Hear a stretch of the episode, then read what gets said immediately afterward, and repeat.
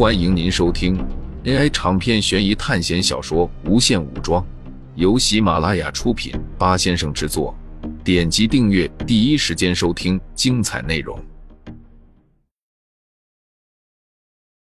苏哲将戒指变成了一块挡板，这样就不会怕半夜的大雪把简易营地的棚子给压塌。一夜风雪呼啸，好在营地扎得稳，营帐里还是比较暖和。清晨，苏哲从营地走出来，大雪已经停了，阳光洒在雪上，折射出的光线异常亮眼。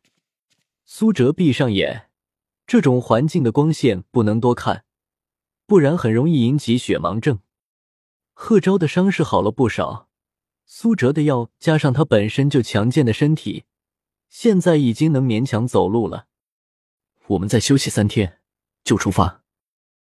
苏哲说道：“算上路程，时间大概能够用。这几天，苏哲一直在从贺昭这里获取信息。从聊天中，苏哲得知贺昭是中原人，因为连年饥荒一路流亡才来到北方的。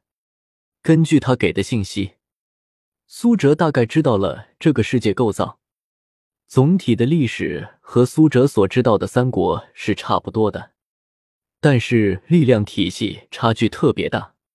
这个世界有所谓的仙人，而且各种道术、仙术、妖术都有，而且武道练到深入也会有武技。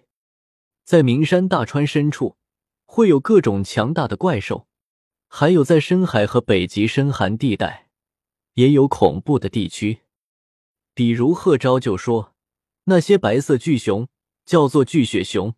其实是生活在距离陆地不远的浮冰岛上，还有在乐浪城的西北部，也就是香平城的东北部，有一块绝人岭，生活着一群雪狼。那里之所谓被称为绝人岭，就是那里一切生物都会被这些雪狼杀死。而且在香平城的西南方的海岸边，有一个诡异的洞窟，叫玄冰窟。不知道为何总会有一些沉船会被吸过去。公孙瓒派了很多批人马去那里打捞沉船，而且从这些沉船上打捞了不少好东西。这这些仅仅是东北的一角，浮冰岛也只是茫茫大海中的一个小岛。在贺昭的家乡，还有一处名叫罗刹谷的地方，听说那里住着长着翅膀的野人，他们会吃人。不光这样。根据贺昭这些年流亡的经历，他听说在中原大地的五个地方镇压着凶兽，在西南南疆地区还有一个万蛇坑，里面的蛇像蚯蚓一样缠绕成了球，还有一只几百米长的蛇王。这些传说都靠谱吗？不清楚，但是我相信肯定有。二十多米长的巨雪熊你都见过了，这些怪兽难道没有吗？我来的时候遇到了一只巨大的水妖，他把几艘船弄沉了。所以你说的这些奇怪的地方，我大致相信。三天过后，贺昭的伤势好的差不多了，两人开始朝着代方城前进。一路上也没有遇到什么危险，就是行路千里都毫无人烟。终于在经过六天的行程后，两人来到了代方城。苏哲远处看过去，这座城或许都算不上是一座城，低矮的城墙只有二三米高，而且门口也没有守卫。不过，根据手环给出的信息，这里就是无主之城，这个形象倒也符合。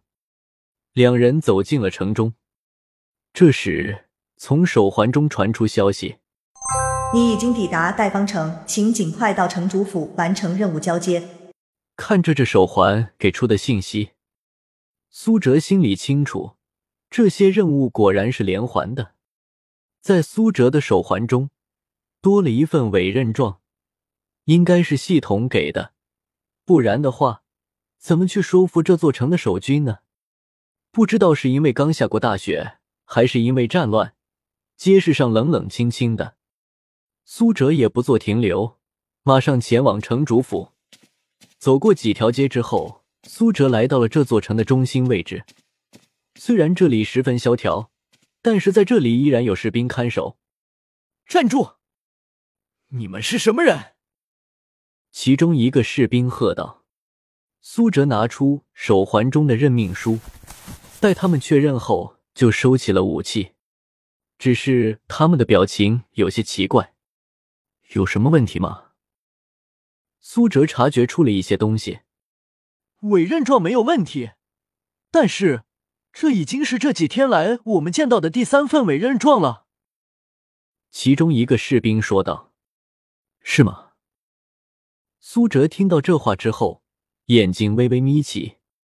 果然有其他人也选择了主线任务二，而且选择来到了代方城，是吗？那他们人在哪里？既然已经有人来了，那么苏哲就要去和他们接触，看看到底是一些什么人。但是苏哲提到其他人的时候，这两人脸上露出了厌恶的表情，这里面肯定有古怪。两人的表情能说明很多问题，但是两人并不愿意和苏哲过多交流。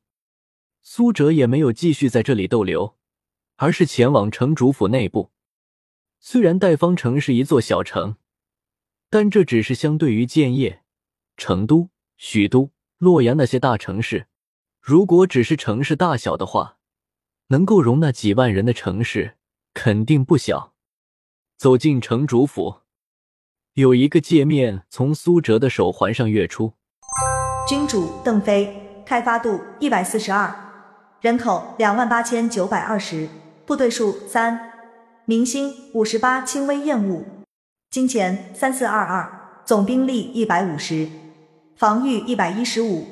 苏哲看到部队调度里面，除了有自己之外，还有两个人，一个就是代方城的城主邓飞，还有一个叫做向科。如果没有错的话，这个部队数就是能够独立调动的军队，而苏哲和这提前到的两人都应该算是独立部队。在苏哲部队下面多了一个贺昭，这个城主是画在邓飞名下，也就是说，这个邓飞至少来自地级班。苏哲找了一个地方暂作休息，毕竟也赶了好多天的路，大概过去了有两个小时左右。从外面走进来了两个人，其中一个有些矮小，只有一米六左右，但是四肢发达，充满了力量；另外一个有一米八左右，浑身充满了肌肉，脸上还有一道伤疤。那个矮的一进来。便对着苏哲横眉冷对，苏哲也没有理会，一进去就直接坐到了椅子上。你就是今天刚来的？我叫邓飞，是 C 级班的。你是 D 级还是一级班的？他傲然的看着苏哲，他这么做的原因，应该是苏哲到来后，并没有对他城主的地位造成影响，所以他知道苏哲的班级等级肯定比他低。既然是这样。那么邓飞心里就踏实多了。前几天他还担心，如果有 B 级班的人跑过来和他争这个城主的位置，我是一级班的。苏哲面无表情的说道：“我也是一级班的，我叫向科。”向科简单的说道，也不热情，也不冰冷。苏哲从此人的身上感觉到了一点淡然的感觉。既然是一级班的。那就老实点，之后的考试听我安排。邓飞从苏哲的话中没有听到他放低姿态来说话，所以态度有些冷淡。要知道，这次考试是班级联合考试，一个没有解开灵魂锁和基因锁的人也都有两千学分，所以在他思想里，低级班不是应该跪舔高级班吗？但是邓飞也不是特别智障，他也清晰的知道主线任务二的要求。多一个人，他们就越有希望能够完成这个任务。听众朋友们，本集为您播放完毕，欢迎订阅专辑，下集精彩继续。